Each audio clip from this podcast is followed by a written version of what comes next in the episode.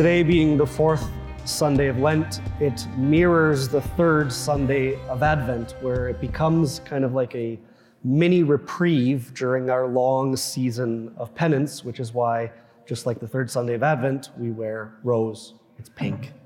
Today, I'm fine in pink. I'm good. And then we get this parable that we all know well. Because today we rejoice, and we rejoice at God's mercy.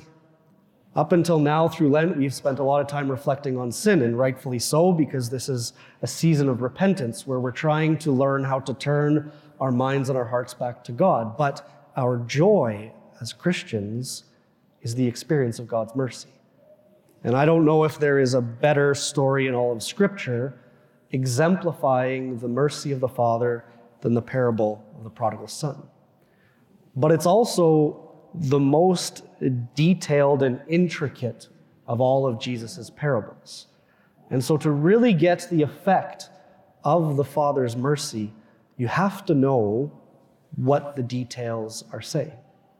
So, first, it starts with a man had two sons, which is a common beginning for stories in the Old Testament. Think of Cain and Abel, Jacob and Esau, Joseph and his brothers.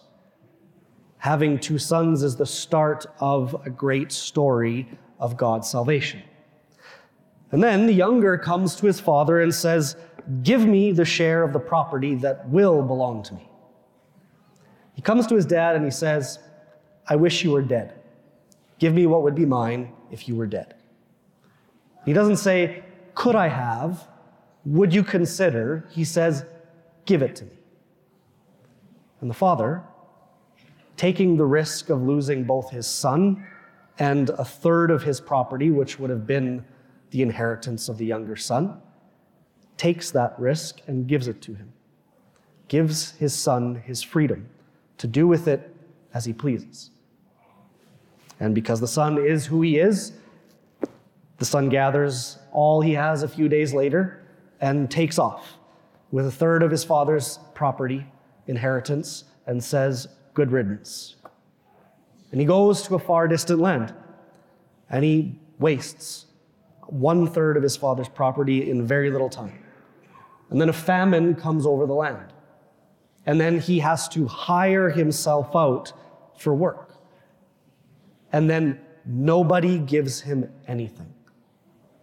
He's hit rock bottom. He cannot go any lower. Why? Because he's in a distant land. He's in Gentile territory. He's away from his own people and from his father's house.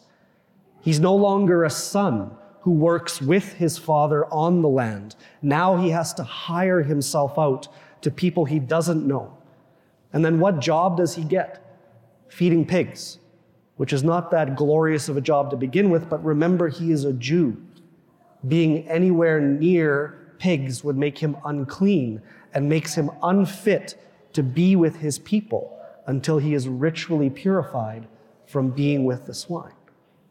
And then he is so desperate in hitting rock bottom that he would even eat what they're eating because nobody wants to associate with him and give him anything.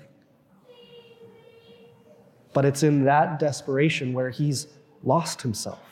He's lost all sense of who he is and of what he's living for that he remembers. Just a glimmer of the goodness that was in his father's house. Not how much his father loves him, he doesn't remember that. He just remembers that I'm here working and I can't feed myself. But the slaves in my father's house, they at least get enough to eat.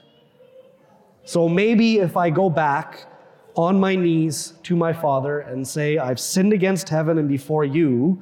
I'm no longer worthy to be called your son. Just let me be a slave. Please, pretty please, just let me be a slave in your house so I don't die. And so he rehearses his apology, trying to craft it so that maybe his father will be merciful enough to let him work the land and survive. So he starts to make his way back to his father. But then it's very explicit that his father sees him whilst he's still a long ways off. which means that his father was waiting for him. If he saw him coming, he was looking for him. And even then, he doesn't stand there on the front stoop of his house waiting for his son to come back and grovel. He sees him and he runs to him. He leaves his own property to go meet his son on neutral territory. And he was an old man. And he was a rich old man, meaning he was dressed in robes. And ladies who wear dresses, how do you run in a dress? Not very dignified. You have to gather up all your robes and then you run. This rich old man of dignity runs to his son. And before his son can even utter a syllable, he embraces him and kisses him. And then the son musters up his courage. Now he's got his rehearsed apology and he starts Father, I've sinned against heaven and before you. I am no longer worthy to be called your son. And the father interrupts him before he can even finish. And he fetches his slaves and says, Go get a robe and the ring and sandals and kill the fatted calf. The robe is the return of all of his riches. The ring, the signet ring, is the ring of his family's crest, his inheritance returned. The sandals on his feet means there's no way you're going to be a slave in my field. You are my son. And the fatted calf was kept for the greatest feast of the entire year.